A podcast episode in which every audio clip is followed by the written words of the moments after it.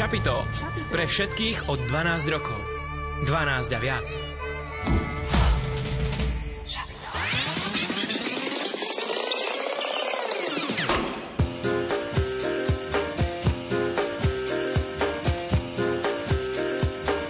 Počúvate študentské šapito.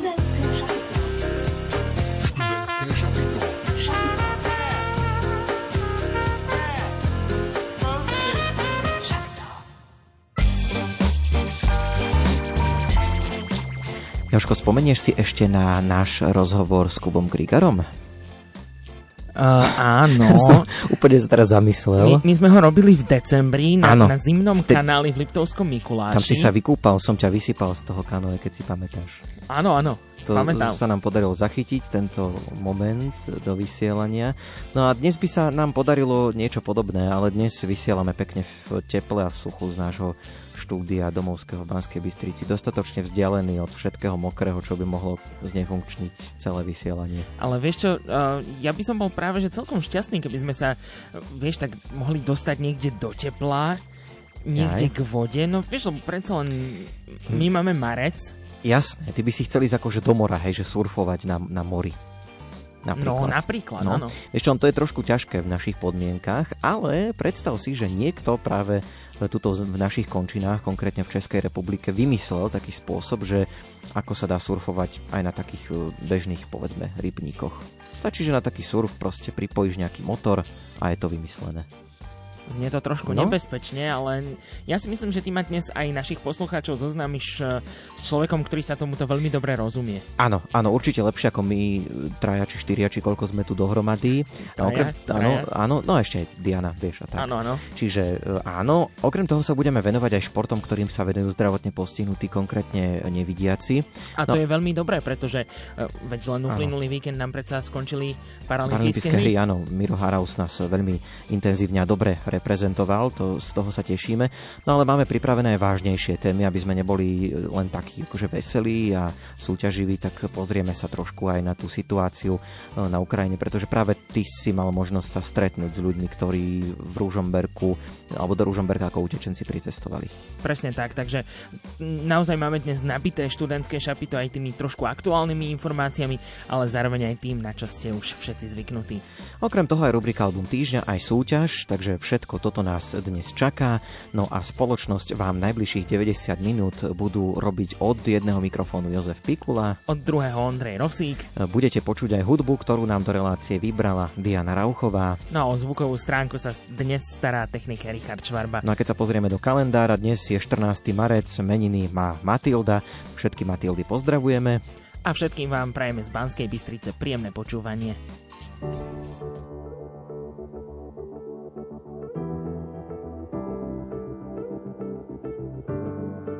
Word of life, speak to my weary heart, strengthen my broken parts, lead me to your open arms. Word of truth, illuminate all these lies. The enemy speaks inside, and freedom I will rise. Cause you called me out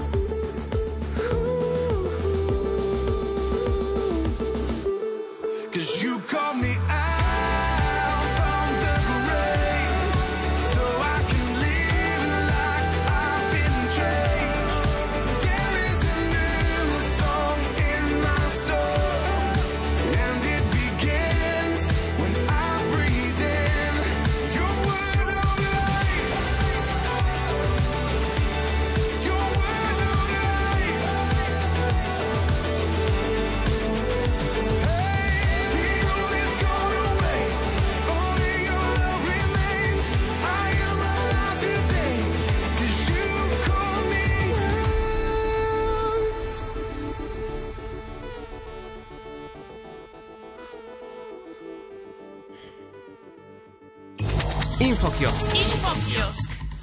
V Nitre bude od čtvrtka do nedele tanečná meditácia v tichu pre pokročilých. Víkend tanečnej meditácie je duchovnou obnovou pre tých, ktorí chcú formou modlitby tancom vstúpiť do hlbšieho vzťahu s Bohom. Predmetom víkendu nebudú základy modlitby tancom ani výuka nových tancov, ale vnútorná dynamika modlitby tancom.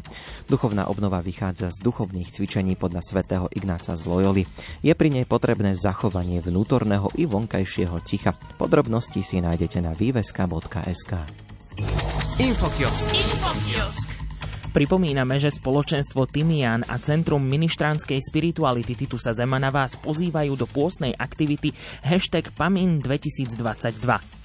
Počas 40 dní 7 osobností vyzve mladých prežívať určitú dobrodružnú aktivitu.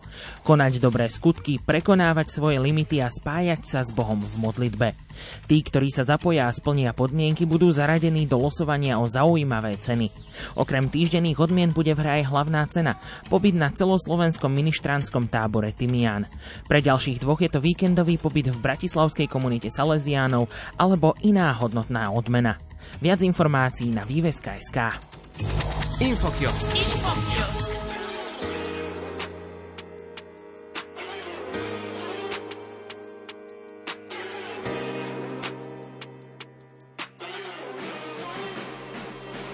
Naučiť sa neumierať, porozumieť reči zvierat, to by som chcel najviac zo všetkého.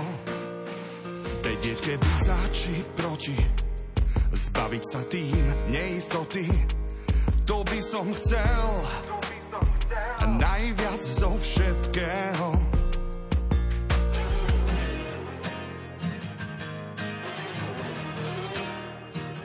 Mať účinné protilátky. Na tých, na ktorých som krátky, to by som chcel.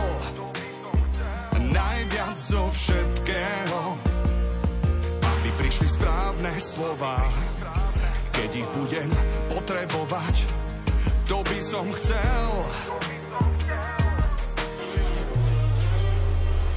Najviac zo všetkého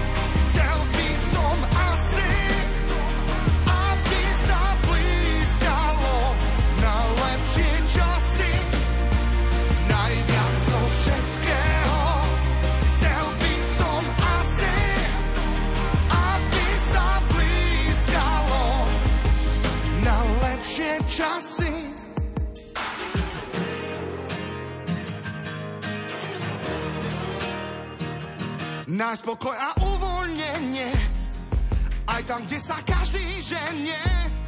To by som chcel najviac zo všetkého. Myslieť iba vlastnou hlavou, zdravo, hravo, neváhavo. To by som chcel najviac zo všetkého. Najviac zo všetkého.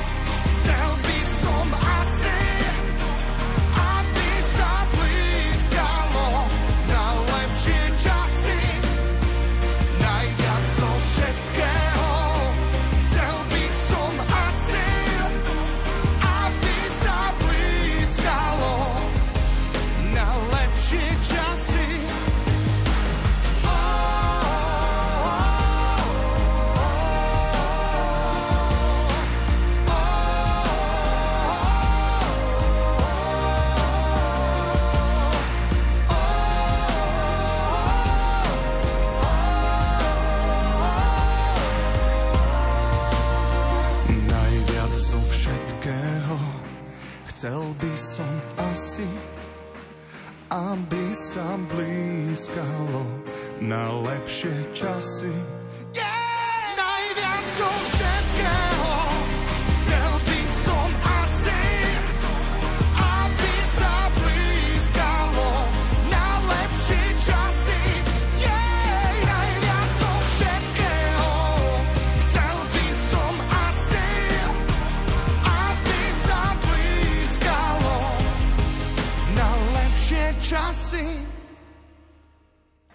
Tak časy máme aj my, snať budú čoraz lepšie. E, To bola príjemná hudba. A teraz mám pre teba, Jožko, pripravený iný taký zaujímavý zvuk.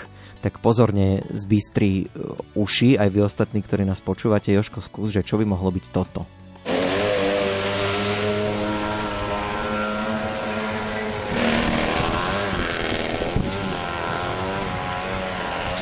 Si stratil reč úplne. Na, na začiatku to znelo ako kosačka. Teraz sa to už trošku rozbehlo. Ale, ale drhne Kosa- to tam ešte nejaký prevod by to Kosačka, chcelo. kosačka vo vode, neviem, že čo by to spravilo. No, No tak nie, Tak. no. Súvisí to asi s našou dnešnou áno, témou, to áno, je áno, jasné. presne tak. No tak najbližšie minúty sa budeme venovať motosurfingu však. Mhm, To bol aj ten tak. zvuk. Áno, áno, áno. Tak toto nejako môže znieť, keď teda by ste boli niekde, kde by bol poblízku nejaký ten motosurfista. Tak, no a ide o pomerne nový šport. Zaujímavé ale je, že jet surf, na ktorom sa motosurfing jazdí, skonštruoval inžinier Martin Šula z Českej republiky. Áno, Martin, vidíš, to som sa Martin. nevedomil, že to treba takto prečítať. Martin. Šula, presne tak. Martin sa venuje vývoju spaľovacích motorov, no a jednoducho dostal nápad ku klasickému surfu e, pripevniť motor. Ako ja, keď som si to prvýkrát prečítal, tak Mhm. si hovorím, že to znie tak nebezpečne, vieš, ku klasickému surfu pripevníš motor. No tak ale vidíš, nakoniec Podarilo sa. z toho vznikol šport a aj na Slovensku máme úspešného motosurfingového pretekára. Marek Škamla je slovenský motosurfový pretekár a reprezentant Slovenskej republiky na Motosurf World Cup. Na Svetovom pohári 2021 získal titul majstra sveta, no v roku 2021 získal taktiež aj titul majstra Európy. Na motosurfingu sa venuje od roku 2019. Svoj prvý pretek odjazdil v sezóne 2020 v Hradci Králové. No, my ho tu dnes nemáme, to musíme priznať a nemáme ho tu preto, lebo v piatok nám oznámil, že odlieta do Tajska. Takže keď som sa s ním spojil, tak moja prvá otázka bola, kam vlastne cestuje a teda prečo. Ja vlastne dneska odlietam do Tajska na týždeň, kde robíme jednu akadémiu s jedným Čechom, tiež pretekárom a budeme tam vlastne ľudí učiť zdokonalovať v jazdení. Vidíš, takže on vlastne nielen, že sa tomu venuje, ale on už, on už aj učí, No, že ako sa tomu venovať. už je v tom už zbehli. je v tom zbehli. No, No. k motosurfingu sa Marek dostal cez viacero športov, no čo všetko si si vyskúšal? Mňa vlastne od malička zaujímali motoršporty, ako sú motorka a tak ďalej, ako takmer každého malého chlapca. Ale tomu som sa venoval tak nejak okrajovo, ale potom v 6 rokoch som začal hrávať hokej naplno, ktorý som hrával do svojich 17 rokov a vlastne potom som tak nejak plynulo prešiel na motosurf. Keďže mám veľmi rád adrenalín, vodu, teplo, vlastne toto to, všetko spĺňa a ešte rád aj závodím na pretekov a tak, takže to všetko spĺňa a zaujímalo ma to. no, toto je relácia študentské šapito. Prezraďme o tebe, že ty ešte stále študuješ, takže ako sa ti darí zladiť školu a motosurfing? Som na strednej škole v treťom ročníku, čiže ešte dva roky ma čakajú tam. To je zamerané na automobily vlastne, na nahrávanie softverov a také proste o automobiloch. Určite je to náročné, keďže strašne veľa cestujeme, o, väčšinou sme o, mimo Slovenska, čiže to musím riešiť online, ale chvála Bohu sa mi to darí zatiaľ sklobiť všetko a darí sa mi aj v škole. Našťastie mám tolerantného aj triedneho, že sa dá to takto skombinovať a sú ústretoví. No je jasné, že na Slovensku sa teda ten motosurfing asi veľmi uh, nedá v takej plnej miere robiť. O tom že budeme teda- ešte hovoriť, Áno, áno. preto teda chodí do, zohra- do zahraničia. No ale motosurfing, motosurfing, no čo to vlastne je? Čo si pod tým môžeme predstaviť?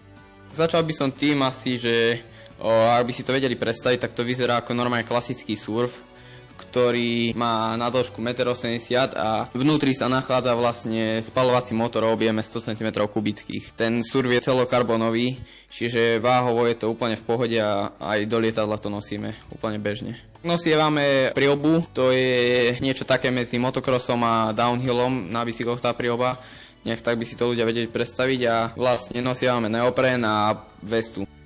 Mimochodom, keď bola reč o tej váhe, tak som sa dočítal, že 17 kg ten surf približne môže vážiť. No je to finančne náročný šport? Určite áno, ale napriek tomu sa dá povedať, že oproti ostatným motoršportom je to finančne najmenej náročný šport, pretože je tam síce veľa cestovania aj všetkého, ale keď si to porovnáme napríklad, ja neviem, s motocrossom, ten je ďaleko viacej finančne náročnejší. No dobre, na vode, na surfe, s Mhm. motorom, to si No. tak ako človek povie, že to už ako, nebudú len také vlny, že už aj tá... Tá Aj finančná vlna inak sa pohybuje okolo 15 tisíc eur, tuším. Dobre, tak- ale um, ako od tých vln, Mhm. vieš, že tá rýchlosť, no, Mhm. a, a, akú veľkú rýchlosť Čo, môžeš... 20-30 kilometrov? Ja neviem, ja neviem, Mhm. Marek, tak akú rýchlosť na surfe môžeš dosiahnuť? To všetko závisí od toho, ako je postavená trať, ale najvyššiu rýchlosť dosahuje okolo 65-70 km za hodinu a priemerná sa pohybuje okolo tých 40-50 km za hodinu na trati. Skúsme ešte ostať trošku pri tom surfe. Máš niekoho, kto sa ti o to zariadenie stará, prípadne to zvládaš aj sám? Väčšinu si riešim sám, ale na závodoch sa mi o to stará väčšinou oco, ktorý mi s týmto veľmi pomáha a takto keď bežne chodím trénovať a doma, tak to väčšinou si robím sám. Úplne najčastejšie je taký bežný servis, ako je premazanie, výmena takých základných súčiastok po určitých motohodinách. Proste to je ako keby máte pretekárske auto. Ako máte pretekárske auto? No, uh, vieš, čo mňa vždy zaujímalo, Ondrík, že áno. uh, ja keď som videl tie, tie surfy, tak vlastne každý ten surfista, je, vieš, že má, niektorí majú tak pekne nadizajnované tie surfy, vieš, že um, no Marek, prezrať, že do akej miery si môžeš ten surf upravovať, že ako keď si zoberieme to pretekárske auto, tak dalo by sa napríklad urobiť také, že vymakaný surf a, a, a s ním vyhrať že úplne všetky preteky? To tak nefunguje. Vlastne ono je to rozdelené na dve kategórie mužov. Je kategória 100, kde sú vlastne tak ako Windows fabriky na začiatku sezóny, tak tak ich musíme mať počas celej sezóny, sú zablombované motory a nemôžeme s tým nič spraviť. Ja som jazdil túto kategóriu minulý rok, kde môžem neskromne povedať, že sa mi podarilo vyhrať. A ešte jedna kategória, kde je Open, čo je vlastne, že človek si môže na tom surfe spraviť úplne všetko, čo chce. Je to proste tam povolené.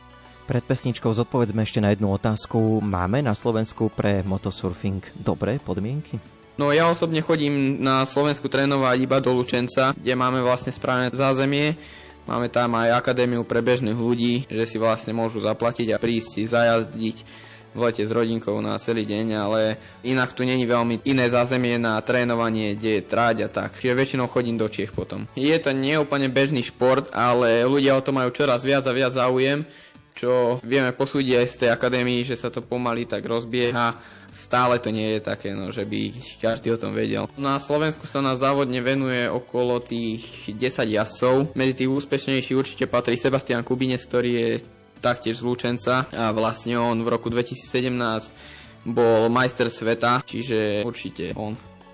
O tom, ako zvyčajne vyzerajú preteky, či je to nebezpečný šport. K tomu všetkému sa budeme eh, venovať eh, už o malú chvíľu po pesničke, no ale ešte samozrejme vám chceme dať príležitosť aj súťažiť. Áno, tak v podstate, keď si na tom motosurfe, tak e, pod tebou je voda a nad tebou je zvyčajne jedno slnko, ale dnes súťažíme až o dve slunce. Áno, to je uh, album spevačky Anety Langerovej, o ktorý budete môcť dnes súťažiť a ktorý po 21. hodine v rubrike Album týždňa zrecenzuje hudobný publicista Imro Šimik. No a my máme pre vás pripravenú jednoduchú súťažnú úlohu. Chceme totiž to vedieť, v ktorej krajine vznikol tento šport motosurfing. Hovorili sme to a dá sa to aj nájsť na internete, takže chceme tú krajinu pôvodu od vás, e, no neviem či počuť, lebo budete nám hlavne asi písať a písať môžete na tradičné. Chceme si to prečítať. E, Stačí, keď nám to pošlete na naše známe kontakty, ktoré ale pripomenieme. Takže môžete buď na Facebooku do komentára pod náš status, alebo takisto aj do súkromnej správy. Takisto si čítame e-maily na adrese sapito.lumen.sk No a k dispozícii sú aj SMS-kové čísla 0911 913 933 a 0908 677 665. Po piesni v rozhovore s motosurfistom Marekom Škamlom pokračujeme.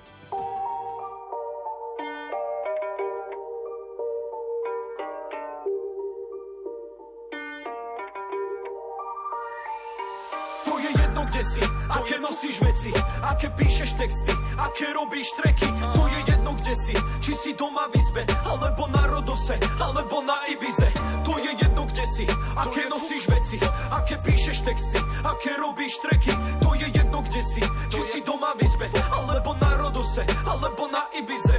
Keď ťa znútra hryze, svedomie, vedomie o tom, ako to je. To je fu, fu, fu. Bratia a sestry, poznáme tri typy hriešnikov. Ten prvý je tzv. väzeň. Uväznený vo väzení už neverí, šanca není, že sa zmení, není zrelý, je to v keli. Opakované pády a na duši rany, kruhy pod očami, uteka pred sebou samým. Na cigo, na pivo, zapiť to, len aby sa ti to nevrátilo a nemal si stavy. Namiesto čisté hlavy, závislosť na týchto veciach, lebo narýchlo viny si sa ty chcel zbaviť. Žalm 51 Dávid, Open the Bible, open the Bible. Žalm 51 Dávid. Open the Bible, open the Bible. A máme tu ďalší typ hriešnika a to je ten typ, ktorý si svoju chybu nikdy neprizná. Proste keď sa pýtaš, či je hriešný, tak jeho odpoveď, jeho odpoveď znie. Čo? Hriech? Nie. Ukáž, kde? Ja? Ha, ja určite nie. Hriech? Nie. Ukáž, kde? Ja? Ja určite nie.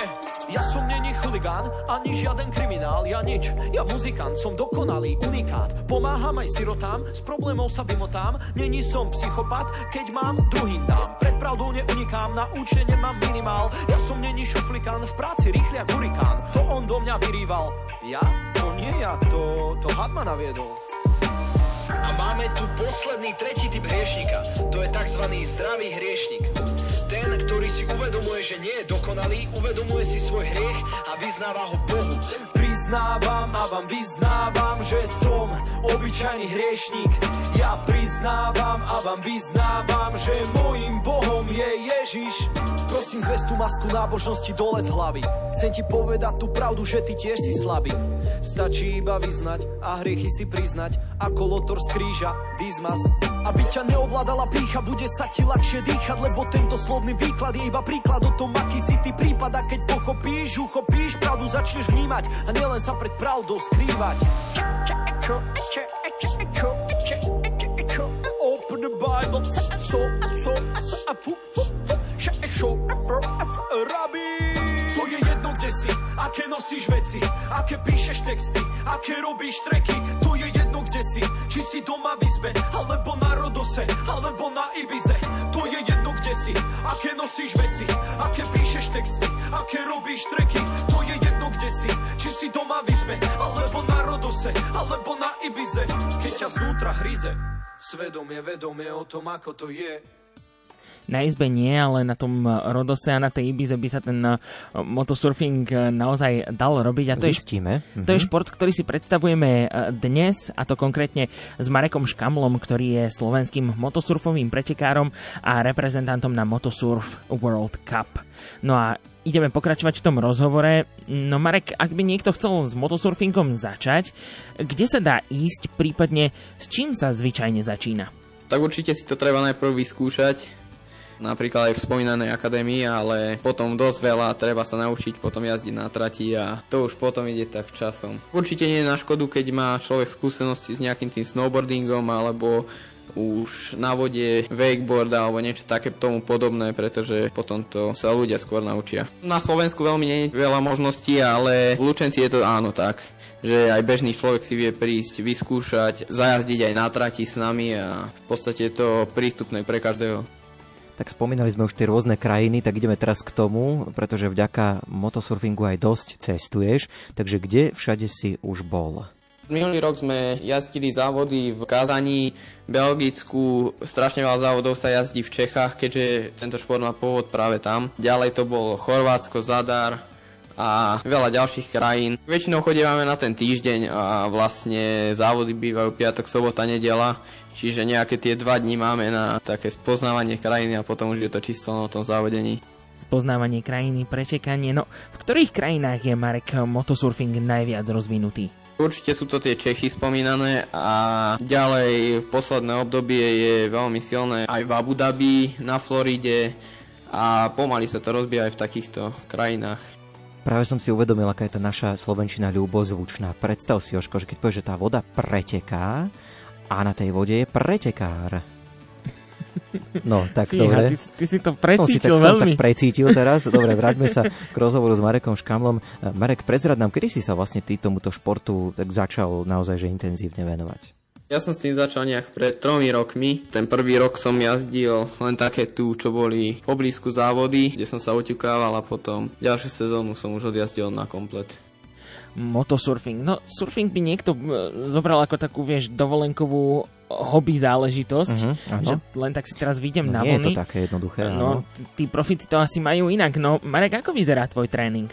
V lete to vyzerá tak, že v podstate trikrát do týždňa trénujem na vode, na trati a ostatok času trávim v posilovni, na bicykli, behám, plávam a ostatné také doplnkové športy. V zime jediné možnosti odísť do teplých krajín, čo je ale dosť finančne náročné. Inak sa to veľmi nedá nahradiť, dá sa to tu nejak tak napodobňovať snowboardom a ostatnými športmi podobnými. Ja vlastne nemám svojho trénera na surfe, mám iba kondičného, s ktorým cvičím v posilovni, ale na surfe nemám svojho trénera. Mohlo by sa zdať, že ten motosurfing je taký nebezpečný šport, takže mal si ty konkrétne aj nejaké tie úrazy? Chvala Bohu, toto ma ešte nepostihlo, ale napriek tomu je to popri ostatných motoršportov ešte celkom bezpečné, čiže tomuto sa dá ešte nejak vyhnúť. S Marekom spomíname tie preteky, no Mhm. tak e, Marek, tak zober nás teraz aspoň tak rozhlasovo na tie preteky a povedz nám, ako zvyčajne vyzerajú, čo musíš zvládnuť, no a vlastne, ako sa to potom celé hodnotí? Ide to vlastne o začiatku závodu, čo je vlastne v piatok kvalifikácia, kde sa zbierajú body. Podľa toho sa štartuje v sobotu do závodu. V sobotu sú také rozjazdy a v nedelu je vlastne finále, kde sa to všetko rozhoduje. Celý víkend sa zbierajú body a nakoniec kto vyhrá finále a má najviac bodov, tak je víťaz. Keďže sa to jazdí na trati, kvalifikácia sa ide na čas ako jednotlivci a potom už vlastne tie závody sa idú hromadne po 6 a finále 12. V podstate sa ide štart, cieľ, kto prvý príde, ten vyhráva. Nemôžem si pomôcť, ale závody, aj tam je tá voda, vidíš. To sa nám tam všetko pekne prepája. Marek, podporuje ťa rodina a okolie v tomto športe? Tak určite ma neodávárali, rodičia sú radi, že sa niečomu venujem, sú za to radi, že sa mi darí. No v tých známejších športoch asi každý z nás by vedel povedať nejakých tých e, známych športovcov a známe osobností. No Marek, máš aj ty v tomto športe nejaké tie vzory? Na začiatku som mal tie vzory, ale teraz je to skôr o tom, že si chcem zobrať z každého to najlepšie a nejak to sklobiť, aby to bolo pre mňa efektívne. No a samozrejme otázka, ktorú nemôžeme vynechať, mohol by byť motosurfing na Olympiáde? Máš takéto informácie? Minulý rok chodila taká organizácia, čo je vlastne zastrešuje takéto veci, tak chodila na každý jeden závod, pozerali ako to tam funguje a tak. A teraz je to vlastne v riešení, že či sa to tam dostane alebo nie. Takže to ukážu len najbližšie roky. Ukážu to najbližšie roky, taká tá budúcnosť a ten pohľad do budúcnosti, to je taká otázka, ktorú tu uh, máme dosť často v našich študentských šapitách. Tak uh, Marek, aké sú tie tvoje plány do budúcnosti? To je veľmi ťažko teraz povedať. Chcem sa stále tomuto venovať a v podstate chcem si dokončiť školu a potom sa už uvidí, že čo bude ďalej. Tak to bol rozhovor s Marekom Škámlom, ktorý sa venuje motosurfingu. Pozdravujeme ho niekde na polceste do Tajska, želáme šťastnú cestu. My ale budeme v športovej tematike pokračovať e, aj o chvíľu, pretože budeme sa rozprávať s nevidiacim lyžiarom už o chvíľočku a takisto aj s nevidiacim šachistom. Takže aj k takýmto športom sa dnes prepracujeme, ale ešte predtým pripomenieme našu dnešnú súťaž. Presne tak, no e, súťažná otázka dnes znie, aj v tomto vstupe to zaznelo v jednej z odpovedí. Áno. Chceme vedieť, v ktorej krajine vznikol motosurfing. Tak ak viete, alebo si to viete nájsť, tak stále je možnosť súťažiť o CD Anety Langerovej Dvie slunce, ktoré predstavíme v rubrike Album týždňa po 21. Pripomeňme tie kontakty naše. Už teraz môžete nám písať na Facebook Rádia Lumen, tam aj do správ, aj do komentárov, hoci možno tie správy sú v tomto prípade lepšie, aby ste nenapovedali, ale môžete si tam pozrieť vlastne Mareka Škamlu na fotka, aby ste teda videli, že ako ten motosurfing vyzerá. Presne tak, no a potom je vám k dispozícii e-mail sapito.lumen.sk A čítame SMS-ky na číslach 0908 677 665 a 0911 913 933. Zostaňte s nami, naše také športové študentské šapito pokračuje už o chvíľu.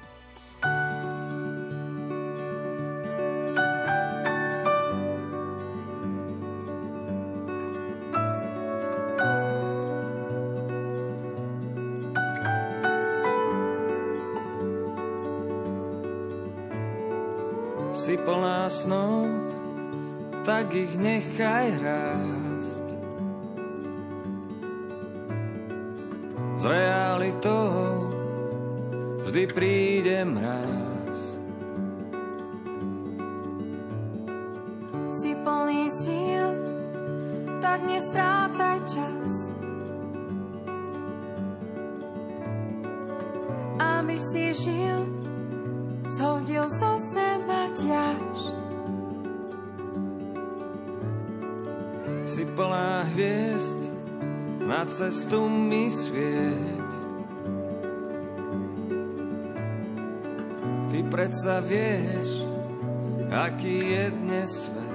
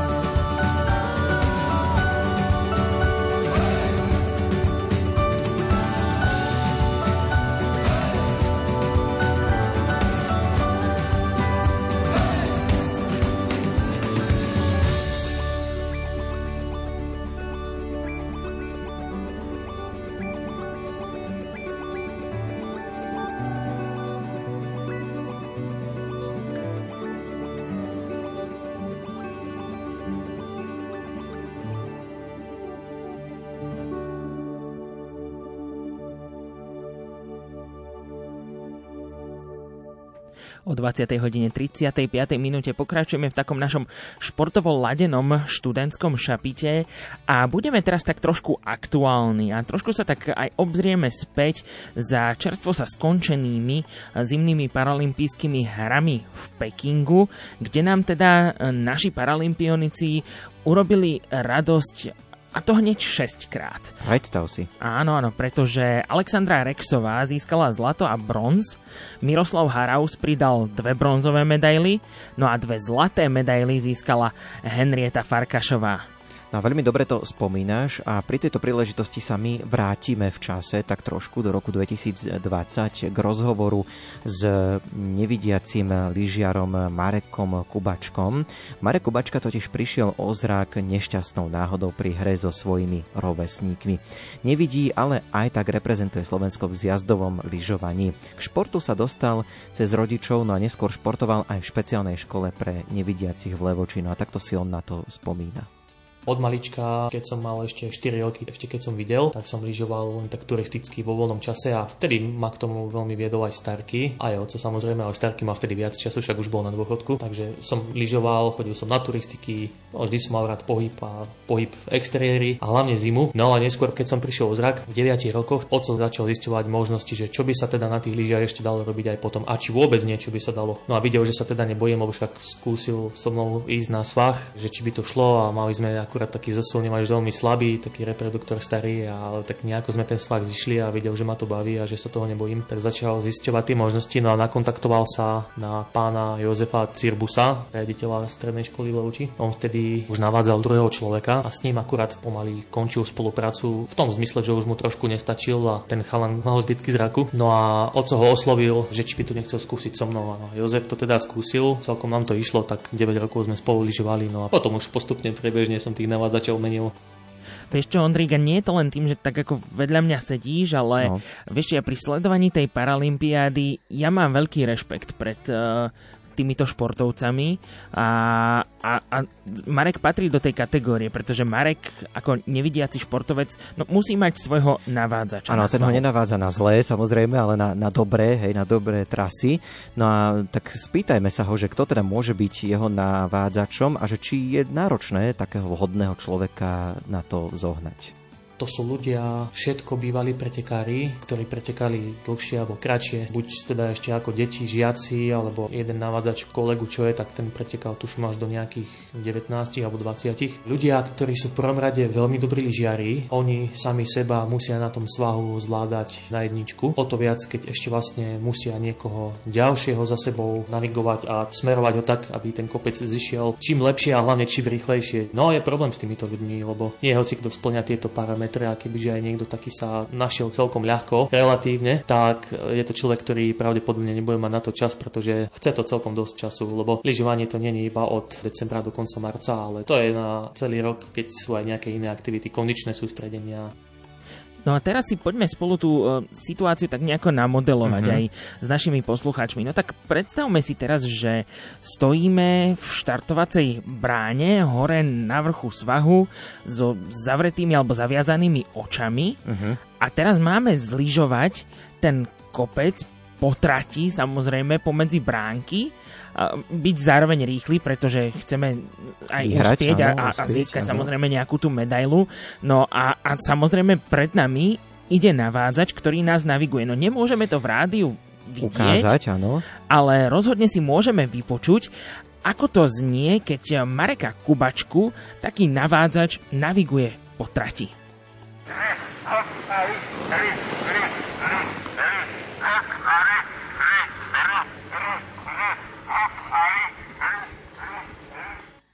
No neviem, či by sme vedeli podľa tohto nejako bez zraku lyžovať, tak Marek nám skúsi vysvetliť, ako vlastne s navádzačom komunikuje, hej, lebo však si to počuli už nejaké Je to ťažké. Rele, či čo to, no Marek nám to vysvetlí tie povely alebo to názvoslovie máme svoje naučené. Není to niečo, čo by bolo štandardizované. To sú také povely, ktoré sme si nejako určili tak, ako sme sami uznali za vhodné, keď odštartujeme a teda ideme doľava, tak mi povie navádzač, že hop a li, li a opakuje to li podľa toho, aký je ten oblúk dlhý a zase doprava to je povel hop a re. To hop znamená, že sa mám pripraviť, že budem točiť a už keď mi hlasí re, re, re, tak už som v tom oblúku a točím ten oblúk. Go, go znamená ísť do rovna do dola. Popri tom, ako ja počúvam tie povely, samozrejme musím vnímať ten hlas v priestore. Ešte dôležitejšie ako ten samotný povel je možno to, že kde sa ten hlas nachádza, ako je odo mňa ďaleko. Čiže ja už tak nejako podvedome spracovávam ten hlas a to, že ako mám za ním ísť a ten povel je už len takéto utvrdenie vlastne, že či doľava doprava. Navádzač má na chrbte megafón zosilňovač, je to domáca výroba. Kedy si zo začiatku sme skúšali jazdiť s takým policajným megafónom, však na demonstrácii, ak sa to používa, ale bolo to nepraktické, lebo nebolo to prispôsobené na také využitie. Postupom času sme vyvíjali vlastný prístroj. Za tých 20 rokov, ako to vyvíjame, tak už sme to vyladili do celkom použiteľného štádia. Keďže to nie je výrobok, ktorý by bol vyrábaný továrensky, bolo tam treba riešiť také komponenty, aby vydržali silnú zimu, dážď, sneženie. To bol celkom problém, aj keď teda využívame profesionálne komponenty, hlavne batérie a koncovky. Dlho trvalo, kým sme našli napríklad tú správnu koncovku, ktorá znesie dostatočné mechanické zaťaženie, takže veľakrát sa nám stalo aj to, že sme sa postavili na štart, všetko bolo funkčné, a keď sme mali odštartovať, tak zrazu to nešlo, hej, lebo klasický jack, ktorý je primárne už určený do interiéru, možno na ozvučovanie nejakých akcií, tak zrazu sme zistili, že tam namrzla voda a jednoducho nefungovalo. No aktuálne už máme tie komponenty také, že by sme to mohli možno ponoriť aj do vody a malo by to fungovať. Tak to sú naozaj nepríjemné situácie. Ako tu toho Mareka počúvame, tak aj my sme sa tu rozprávali s Ondríkom, že my by sme sa teda asi na to určite nedali. No, ja som to inak akože skúšal aj bez zraku, ale nejak som to, dotiahol som to až sem, do štúdia. A to je, to je výborné. som, tu som skončil. Sme, sme radi, že si tu. Som tu, áno. No lebo ono mohlo by sa zdať, že vlastne pri takomto navádzaní, uh-huh. že často pri dochádza k úrazom. Uh-huh. No ale predstavte si, podľa Mareka to ale tak nie je. Uh-huh. Ak je na zjazdovke veľa ľudí, držia sa s navádzačom za ruku. Marek mal tak maximálne, maximálne narazený nos. Na Slovensku sa zjazdovému lyžovaniu okrem Mareka Kubačku e, venujú aj ďalší nevidiaci, no a zároveň aj existuje hneď viacero súťaží. Každú sezónu máme svetový pohár, európsky pohár. Jazdí sa to na niekoľko kôl. Poviem príklad, že v rámci svetového pohára je v rámci jednej sezóny 8 pretekov. Hej, nedá sa jazdiť na všetky vždy a všade, ale vyberáme si z toho nejaký teda výber. Takisto sa jazdí aj európsky pohár. V rámci týchto pretekov potom sa ešte vyhodnocuje na konci každej sezóny celkové hodnotenie. Podľa toho sú jednotlivé umiestnenia, body. Európsky pohár jazdíme my trošku už menej, ale snažíme sa tam tlačiť možno tú mládež. Nech si vyjazdia nejaké body, nech naberú skúsenosti, lebo oni ešte tie svetové poháre nemôžu jazdiť, keďže tam sú bodové limity. Čo sa týka majstrovstiev sveta, tie sú každé 2 roky, Paralympiáda je raz za 4 roky po Olympiáde No a na tú Paralympiádu sa naozaj chcú dostať opäť asi všetci e, takto e, podobne zdravotne znevýhodnení športovci a reprezentovať svoju krajinu a získať cenníkov podobne ako e, už na začiatku tohto vstupu spomínaný Alexandra Rexová, Miroslav Haraus či Henrieta Farkašová. No a budeme pokračovať v podobnom duchu aj po piesni a to už si tak trošku oddychneme, aj keď iba niektorí. Ani nie. Ani nie, lebo budeme sa venovať takému mentálnemu športu. Prečo chceš, aby som si mozog namáhal? No, o šachu sa budeme rozprávať, ale tiež bez no. Andrik, prečo? No, tak už tak to bude. No. no Ale trošku potrapíme aj našich poslucháčov, pretože aj dnes samozrejme súťažíme o album Anety Langerovej Dvie slunce. No a už sme sa e, rozprávali s e, našim e, reprezentantom a motosurfovým pretekárom Marekom Škamlom. No a dnes sa pýtame, v ktorej krajine vznikol motosurfing. Ak viete, tak píšte, môžete využiť Facebook Rádia Lumen, kde môžete aj vidieť, ako taký motosurfing vyzerá v praxi. Ak si pozriete náš posledný príspevok alebo ostatný príspevok, tam teda môžete nám písať správne odpovede do správ aj do komentárov.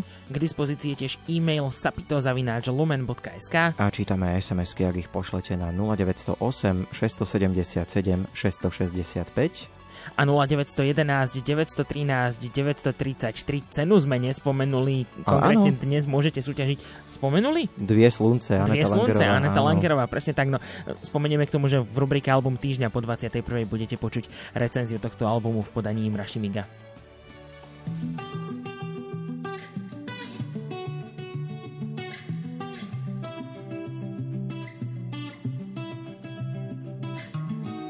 A bad week. Spent the evening pretending it wasn't that deep. You could see in my eyes that it was taking over. I guess I was just blind and caught up in the moment. You know, you take all of my stress right down. Help me get it off my chest and out. Into the ether with the rest of this mess that just keeps us depressed. We forget that we're here right now. Cause we're living life at a different pace, stuck in a constant race. Keep the pressure on, you're bound to break. Something's got to change. We should just be canceling all our plans and not give a damn missing out on what the people think is right. Seeing through a picture behind a screen and forget to be. Lose the conversation for the message that you'll never read. I think maybe you and me, oh, we should head out to the place where the music plays and then we'll go all night. Two stepping with a woman I love. All my troubles standing up and when I'm in your eyes, electrified. We'll keep turning up and go all night. We had dips and falls in our time, but we know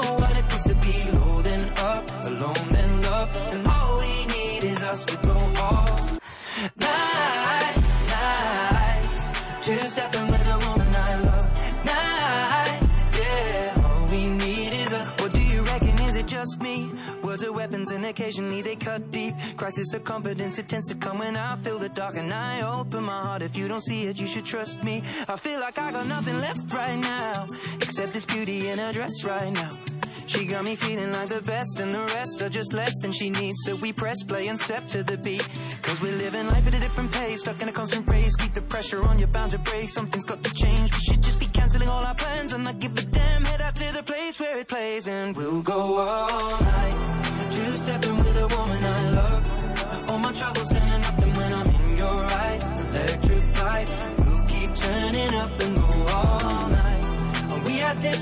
thousand of time.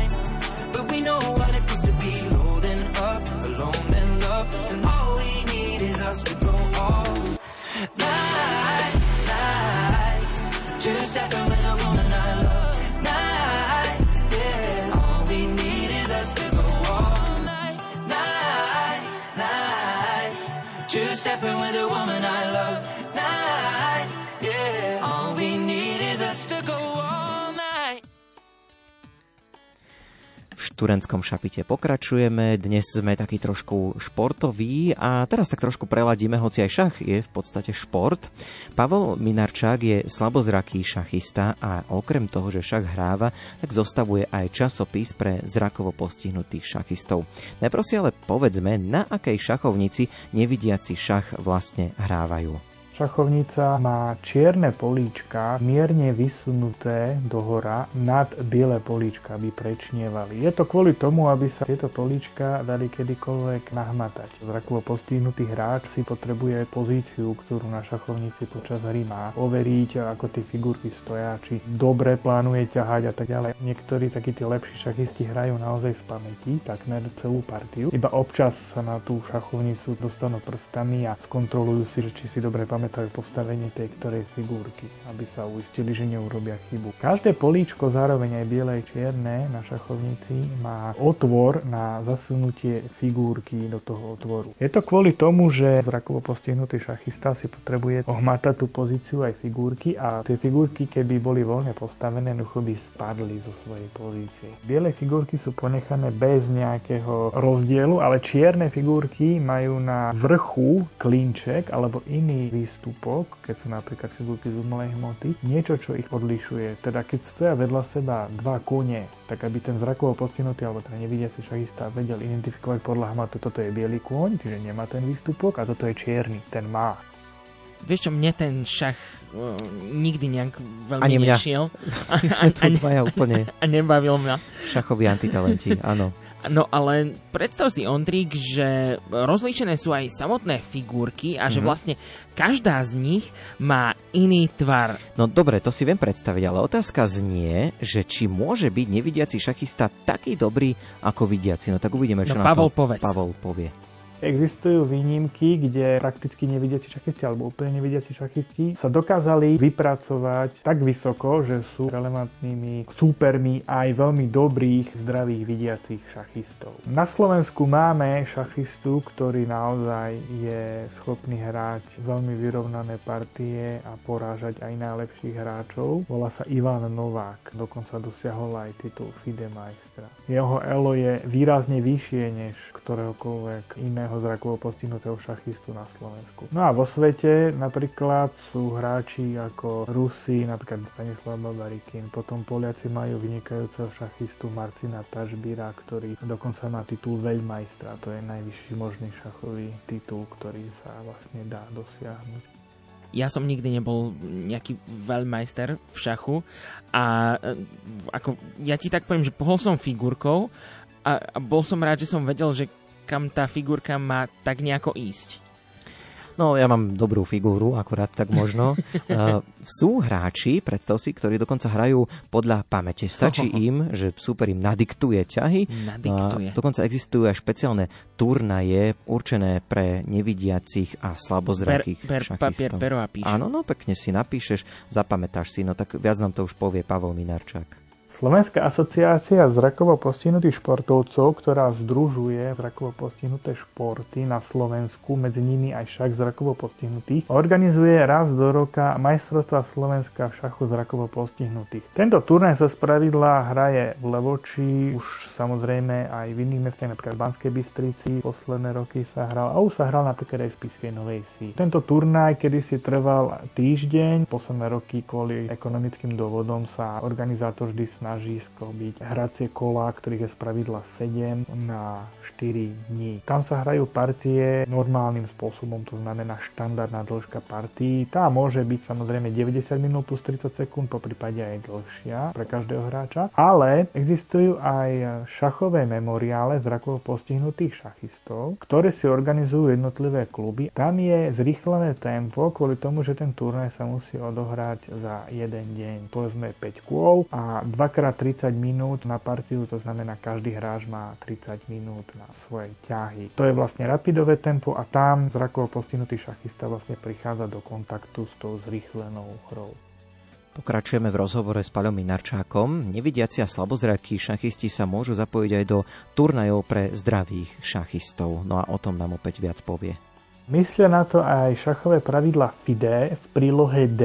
Táto príloha je špeciálne venovaná pravidlám hry šachu so zrakovo postihnutým šachistom. Podľa FIDE pravidiel totiž každý organizátor turnaja musí v prípade, že sa mu nahlási zrakovo postihnutý šachista, ale platí to aj pre telesne postihnutého šachistu, ktorý zase má napríklad nárok na prístup do hracovej miestnosti, trošku iný, aj povedzme hrací stôl a tak ďalej. Každý organizátor musí podľa týchto pravidiel v rámci svojich možností urobiť všetko preto, aby takýto šachista sa mohol zapojiť a mohol hrať. Keď beží šachový turnaj, hráč sa do toho zapojí, v prvom kole hraje povedzme na tretej šachovnici, potom prehrá, zrazu ide na deviatú šachovnicu a sa presúva po celej miestnosti vždy v iné kolo pri inom stole. A aby zrakovo postihnutý šachista mal tú situáciu trošku zjednodušenú, že si figurky nechá so šachovnicou na tom jednom stole, tak sa mu určí konkrétny stôl a ktokoľvek s ním má hrať, príde k nemu na, za ten stôl. Keď hrajú proti sebe vidiaci a zrakovo postihnutí, musia hrať vlastne na dvoch šachovniciach kvôli tomu, že zrakovo postihnutý šachista si spravidla ohmatáva tú pozíciu na tej šachovnici a samozrejme to by mohlo veľmi rozptilovať a rušiť vidiaceho zdravého šachistu. Čiže z toho dôvodu sa to hrá na tých dvoch šachovniciach. Pred sebou má vidiaci šachovnicu svoju a zrakovo postihnutý svoju. Hlasia sa ťahy podľa šachovej notácie. Poviem príklad David 2, David 4. Kvôli tomu sa používajú tie mená, aby nezanikalo napríklad B, D a podobne, aby si rozumeli. Takže David 2, David 4, on to poťahne na svojej šachovnici, zahlási. Musí to zahlásiť každý hráč v rámci svojho času. No nie všetci hráči si dokážu zvyknúť na upravenú hru so zrakovo postihnutými. Najčastejšie napríklad hlasia ťah počas času súpera. Áno, to ako nám aj Pavel povedal, nie je úplne správne. Mm. No a Pavel Minarčák zostavuje aj špeciálny časopis pre nevidiacich šachistov a ten vychádza štvrťročne približuje dianie v šachovom svete pre zrakovo postihnutých šachistov. Snažím sa koncipovať obsah časopisu takým spôsobom, aby čitatelia mali prehľad o tom, kto sa ako zlepšuje. Je tam rebríček zrakovo postihnutých šachistov na Slovensku, kde každý zrakovo postihnutý šachista, ktorý šach hráva, o ktorom vieme, tam je zahrnutý a keďže šachová medzinárodná federácia FIDE každý mesiac aktualizuje FIDE a podľa toho, to ako odohral a koľko partí, tak sa to elo mení a aj tá úroveň tých hráčov vlastne ide hore dole. Čiže aby každý vlastne mohol vidieť, ako sa zlepšuje on, ako sa jeho kamaráti a súperi vlastne zlepšujú, tak je tam v každom čísle tento rebríček. Je tam aj rubrika z diania zrakovo postihnutých šachistov na Slovensku, kde práve sa snažím, aby sme mali archivované výsledky týchto rôznych memoriálov. Tieto výsledky tam dávam, po kolách výsledky plus záverečná tabulka a snažím sa napríklad dávať aj výsledky z rôznych zahraničných turnajov, ako napríklad tiež rôzne memoriály, na ktorých sa naši hráči zúčastňujú a keď sa k tým výsledkom teda dostanem. Alebo samozrejme výsledky majstrovstiev Slovenska v tom danom roku. Po prípade, keď sa hrajú aj majstrovstvá sveta zrakovo postihnutých, tak aj tieto výsledky sa snažím, aby tam aspoň informatívne boli. No a tá šachová olimpiáda. No a e, zvyšok časopisu vlastne vyplňujú rôzne iné partie z iných turnajov z celosvetových, samozrejme partie z tých najlepších šachistov, ako sú Carlsen, Caruana, Kramník a podobne. Úplne na záver, v každom čísle je k dispozícii 12 diagramov. To je niečo ako tréning pre šachistu. Sú tam namodelované rôzne situácie a zadanie znie v tejto situácii je biely na ťahu, do 5 ťahov dá napríklad. Čitateľ hľadá to riešenie, no takýchto diagramov je tam 12. Je to veľmi obľúbená rubrika, čitatelia si ju veľmi pochválujú. Pavol Minarčák v roku 2013 vyhral majstrovstva Slovenska v šachu zrakovo postihnutých. Slovensko reprezentoval aj na majstrovstvách sveta IRPSA v roku 2011. No a rok neskôr bol na šachovej olimpiáde zrakovo postihnutých šachistov v Indii. My sme si ho vypočuli z takého archívneho rozhovoru, ktorý sme nahrali ešte v roku 2020, tak aby sme boli úplne konkrétni a presní. No a my sme spomínali to, že sa pozrieme aj na tú e, aktuálnu situáciu mm-hmm. okolo okolo diania na Ukrajine. No, to, to, k tomuto sa dostaneme vlastne už o chvíľu po pesničke, tak uh, zostaňte s nami. Ale ešte predtým, aby sme nezabudli, tak súťažíme stále uh, o CD Dvie slunce od Anety Langerovej. My sa vás pýtame, v ktorej krajine vznikol motosurfing. To nám stále môžete písať. Buď sa dá využiť Facebook Rádia Lumen, kde čítame aj správy, aj komentáre potom aj e-mail, samozrejme sapito.lumen.sk a tiež SMS-kové čísla 0908 677 665 a 0911 913 933.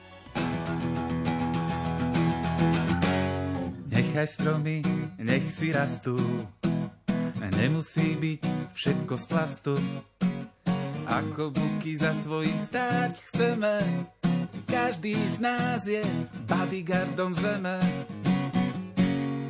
Kyslý úsmev v kyslom daždi, rozhodnúť sa musí každý. Kvapky vody ako perly v dlani, pýtajú sa, či chceme chrániť.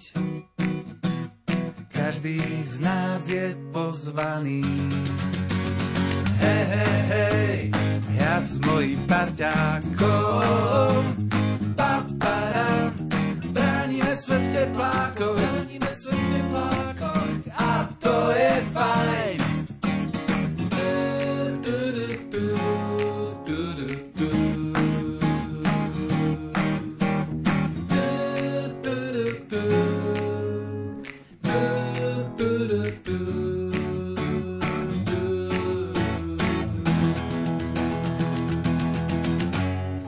Nechaj stromy, nech si rastú. Nemusí byť všetko z plastu. Ako buky za svojím stáť chceme, každý z nás je bodyguardom zeme. Tak čo na to povieme? Hej, hej, hej, ja s mojim parťákom teplákoch, chránime svet v teplákoch a to je fajn. Hej, hej, hej, ja s mojim parťákom,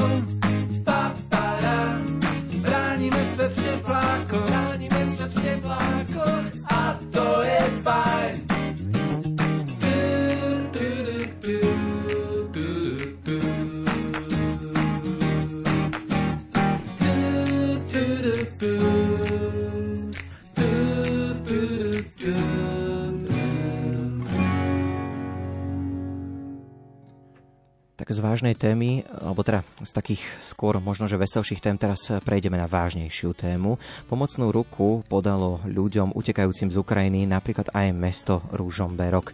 Vďaka daru od súkromnej spoločnosti a spolupráci s Katolíckou univerzitou a miestnou občianskou iniciatívou zriadilo núdzové ubytovanie pre ľudí utekajúcich pred vojnou na Ukrajine. V dispozícii majú 51 plne vybavených lôžok. Podrobnosti priamo na mieste nahral tuto Jozef, tak poďme si to vypočuť.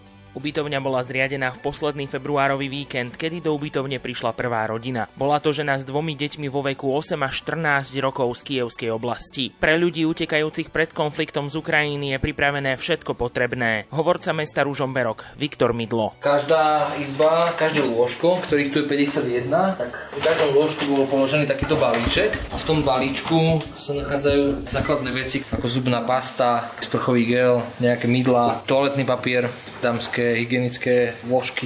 Každé lôžko, každý rezident, ktorý prišiel, tak toto má taký starter pack slovenský a to im vlastne pomáha z hygienického hľadiska prežiť tie prvé momenty v tejto ubytovni. Medzi ubytovanými sú aj Juliana a Anastázia, ktoré museli opustiť svoj domov v Záporoží. Duže, duže nás tu. Prijali nás tu veľmi dobre. Máme zabezpečené ubytovanie, strechu nad hlavou, jedlo, hygienické potreby, teda všetko, čo potrebujeme k životu. Sme veľmi vďační zamestnancom, ktorí nás prijali, študentom Katolíckej univerzity a dobrovoľníkom. Chceli by sme sa poďakovať celému Slovensku za to, že poskytuje pomoc ľuďom, ktorí sa ocitli v nepriaznivej životnej situácii. Momentálne chceme zostať na Slovensku, pretože nevieme, čo sa v našej krajine bude diať. Veríme, že všetko bude v poriadku.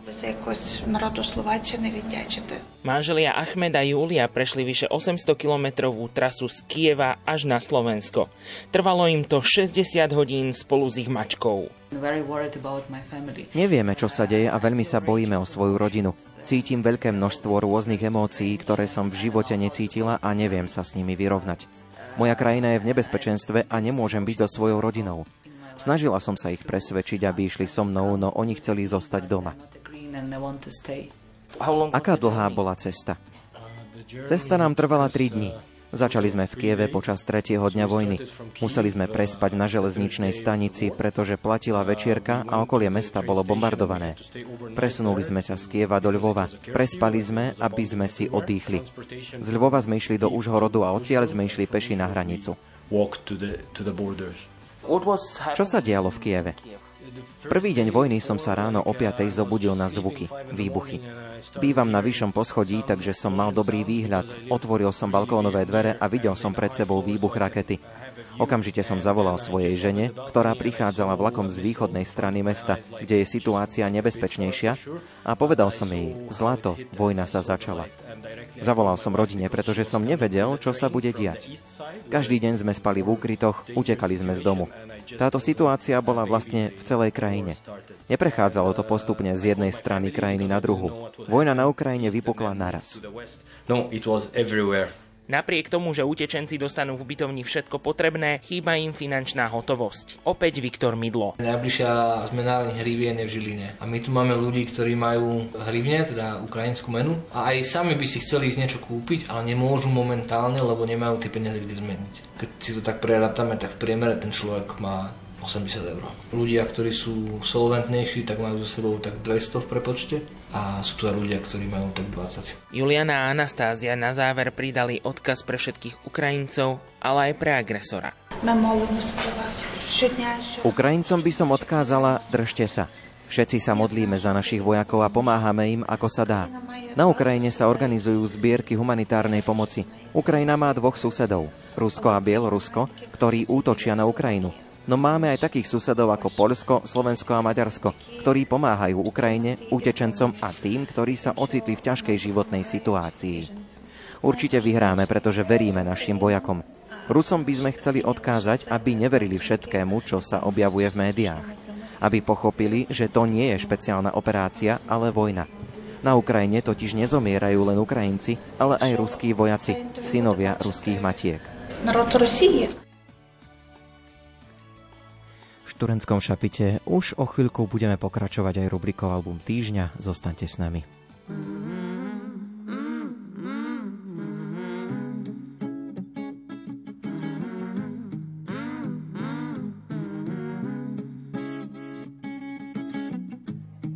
Ďalší deň a známe tváre. Vôňa pod chodou a dáš. Súdne, keď zása, že to zvládneš. A niekedy z teba cítim starý strach, starý strach.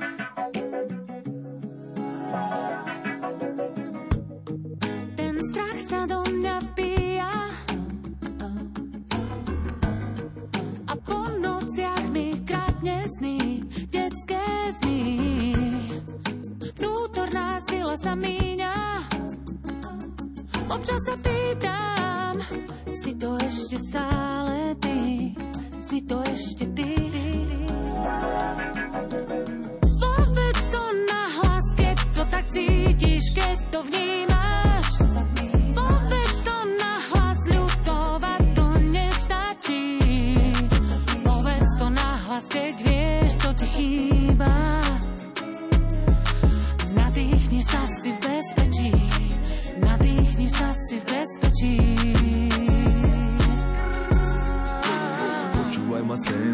Nenarodil na to Aby si bol pol života ohľadaný strachom. Nechať sa šikanovať, hm, to fakt neviem na čo Aj keď je búrka, to slnko je len schované za mrakom. Ten život je len tvoj a to znamená Že to čo nechceš si nenakladaj na ramená Strach je len radosť, ktorá je na chvíľu stratená.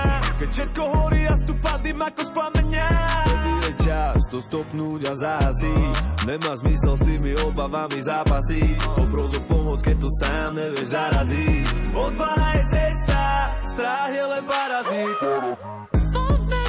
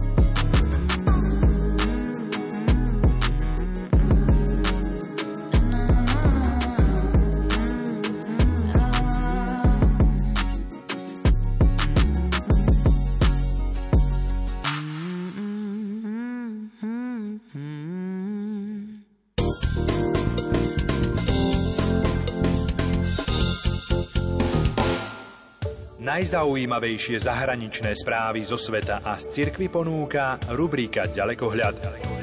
Nalaďte si Rádio Lumen v pracovné dni o 8.20, v repríze o 13.50 a v sobotu o 7.45. Ďalekohľad.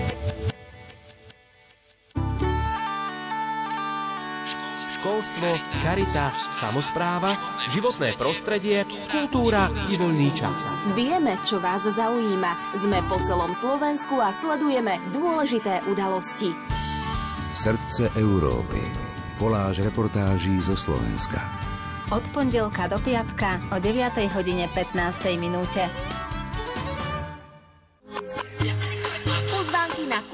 A duchovné podujatia, reportáže z akcií, predstavovanie pamiatok aj nevšetných zákučí prírody, súťaže o vstupenky na festivaly, koncerty i výstavy. Toto všetko ponúka rubrika Rádio Relax od pondelka do piatka o pol druhej popoludní v Rádiu Lumen.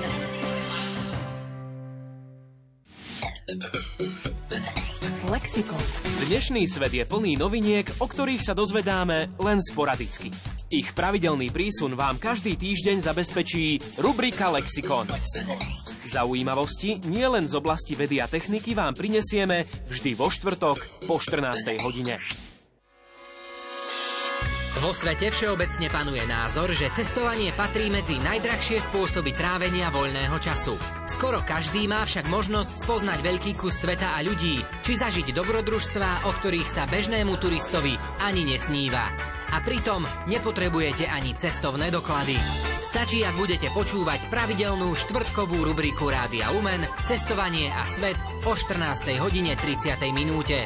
Vydajte sa spolu s nami na cestu po krajinách známych i neznámych.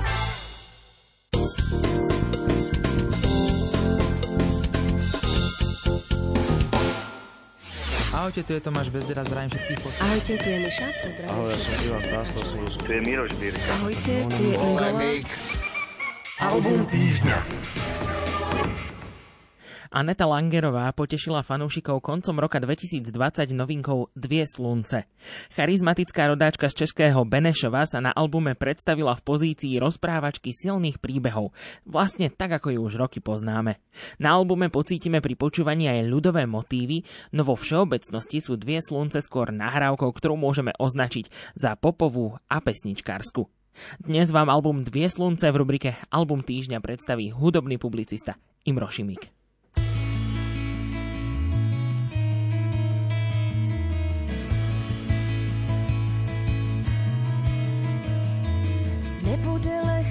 Ze skály se rozběhnout, jako malé alky do vody vplout. Hladové srdce ti cestu napoví, poslouchej, jak puší. Nadechni se s divokou silou, dva světy dělené hladinou. V takovou chvíli buď si jist sám sebou, instinkty tuší. Nečekej moc a očima se dívej,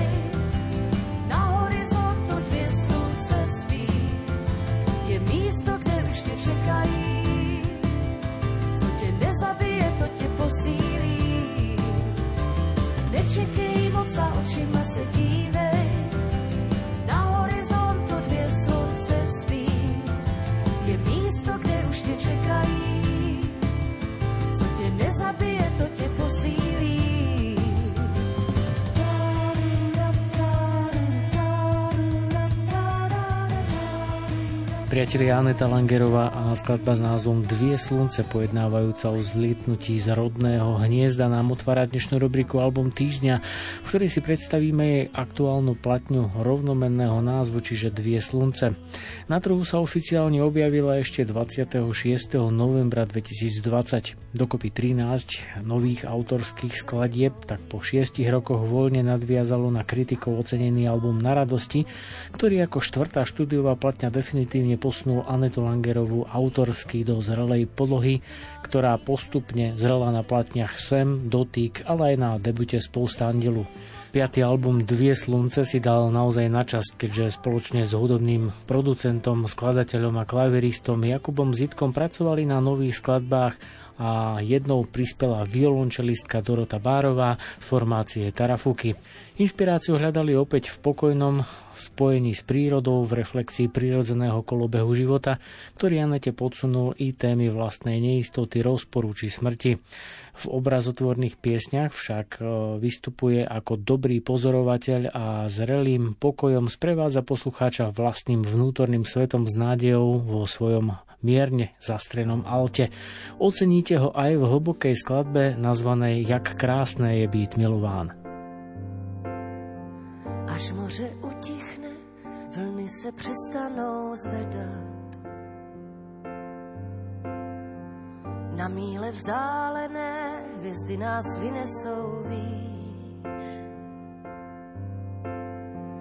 Ve sebe nechceme nikam už jít. Jak krásné je být milován.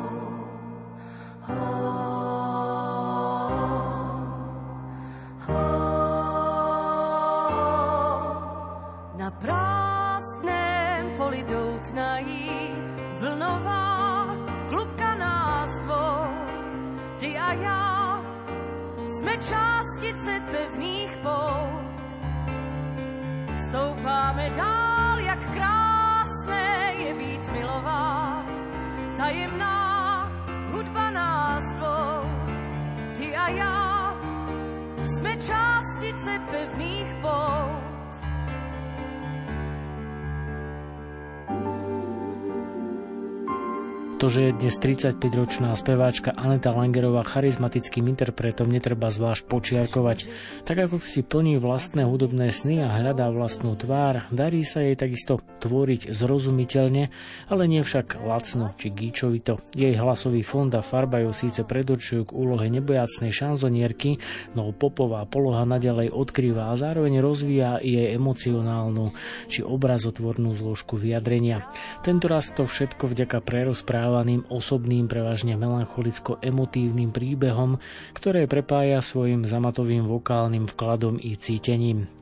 Obrazotvornosť príbehov a atmosféra skladieb však hudobne, respektíve štýlovo platňou nezvezuje, pretože tá je aj napriek komornej atmosfére pokojne pulzujúca na vlastnej ceste za poznaním nielen skladbami sama, baladám na horách Sneží či Strom, titulnej skladbe Dvie slunce, gospelovo ladenej piesne Marie a samozrejme ďalších. Osobné i muzikantské zrenie totiž badať nielen v hudobnom myslení, ale aj v interpretácii. Seba istotu dodáva presvedčivý výkon celej štúdiovej kapely, ako aj dogma o tom, že menej je niekedy viac. Sviežu ženskosť, okrem hudby, dokumentuje aj obálka, ktorá vám prezradí to, že Aneta je človek s vlastným názorom i vkusom. Tu je výlet do budúcnosti, ktorý hovorí o ľudskej odsudzenosti. Moje tělo by to chtělo, ale má v tělo ale já třímám opratě. Moje vůle je pevná, nehybnost věrná, málo co mi dává pocit svobody. Monitory planou, anonymní hrou, moje touhy se stanou jedničkami a nulami. Dávno už se lidi nehýbaj, dávno už se lidi nevídaj, dávno už se lidi nestýkaj, už se nemilujou. Dávno už se lidi nelíbaj, dávno už se lidi nevídaj, dávno už se lidi nestýkaj, už se nemilujou.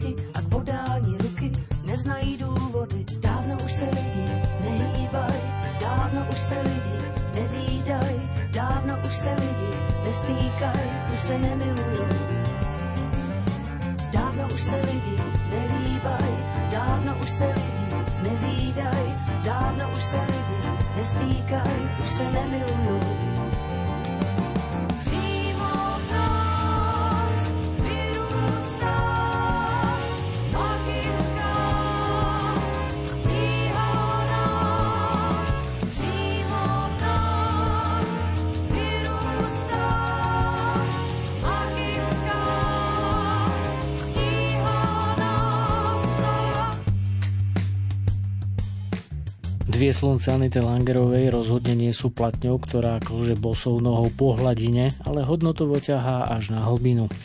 Pocity vnútorného šťastia, rozporov i neistôt, ktoré vložila do textov, sa v melancholickom prieniku dotýkajú podstaty prijatia vlastného života a hoci ide o ženský pohľad, prírodzenosti nechýbajú grády. Na albume preto nájdete zmierenie, nádej, iróniu osudu, smútok, ale aj radosť, ktoré koexistujú vedľa seba v nepísanej rovnováhe. Obrazom v skladbách nechýba naliehavosť, ako napríklad v piesni Tam kam s textom Tomáša Teichnera z pera Doroty Bárovej. Tam, kam slunce nevidí, tam, kam smí jen stín, kde hluboko je do lidí, kde i mě je trochu míň, kde každá píseň stroskotá. V půlce sloky jen tam obsah života. Neměří se roky,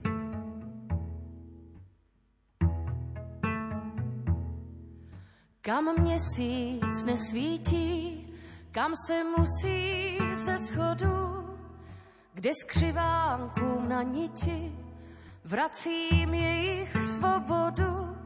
Děkují mi ptačím tancem a pak je vítr odvěje.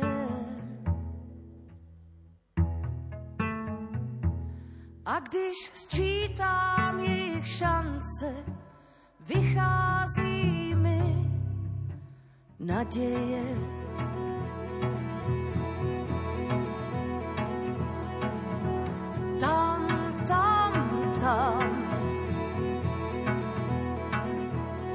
Tam musí každý sám.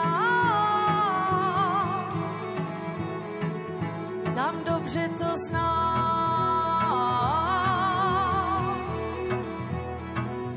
Tam má svoje kořeny, strom myšlenkou vznešený, tam vše, co na něm roste,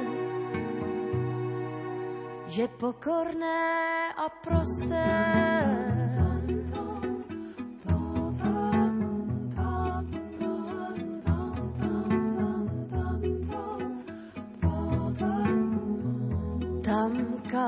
Hvězdy nechodí, kde černá voda spí, kde se ticho nalodí a všichni svatí s ním, kde se svléká do nahanoc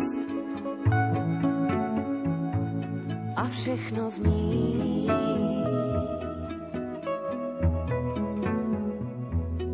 Kde na krásu se kde se láska uskrovní.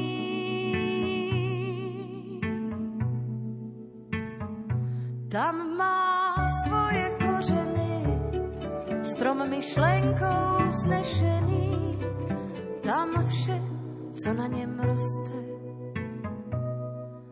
je pokorné a prosté.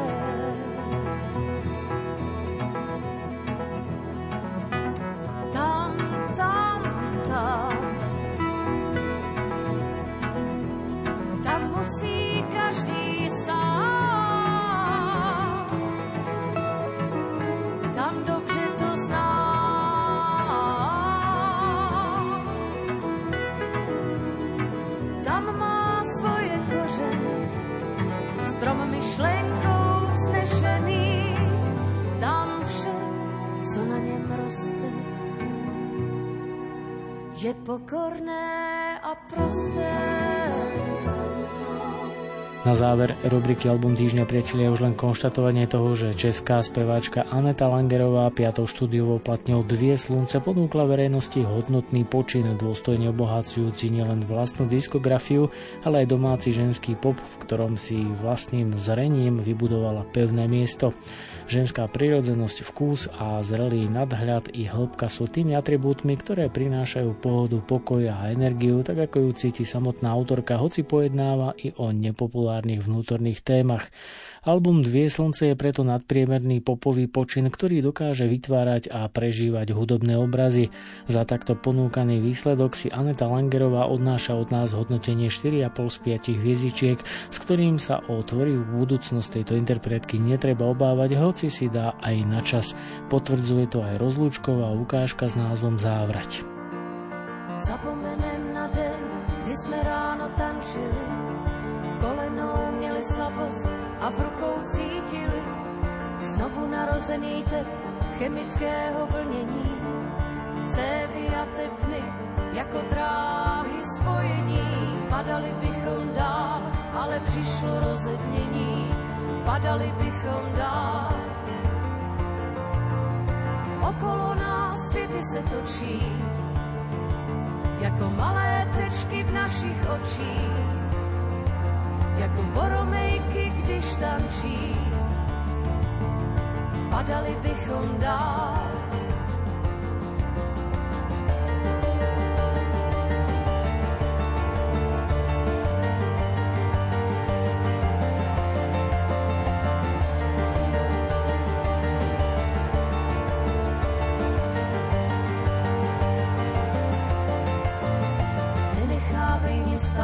Samotnou uprostřed dní, Neříkej mi předem o chvíli poslední, vlaky pojedou dál, tanec dvou souběžných čar.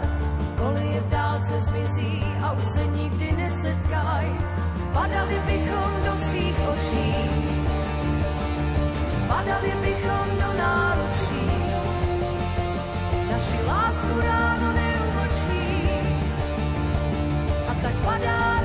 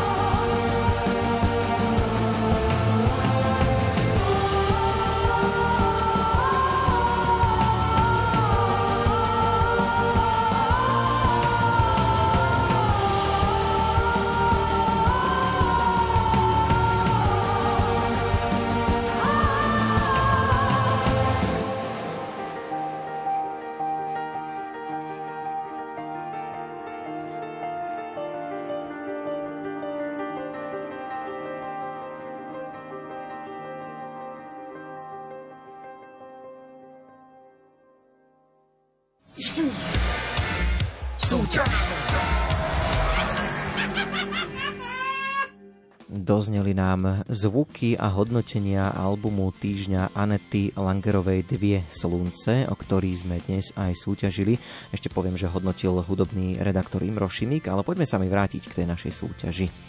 Presne tak, no dnes sme sa vás pýtali, v ktorej krajine vznikol motosurfing. Správna odpoveď je Česká republika, viacerí ste odpovedali správne, ale výherkyňa je len jedna. Hoci získa dvie slunce.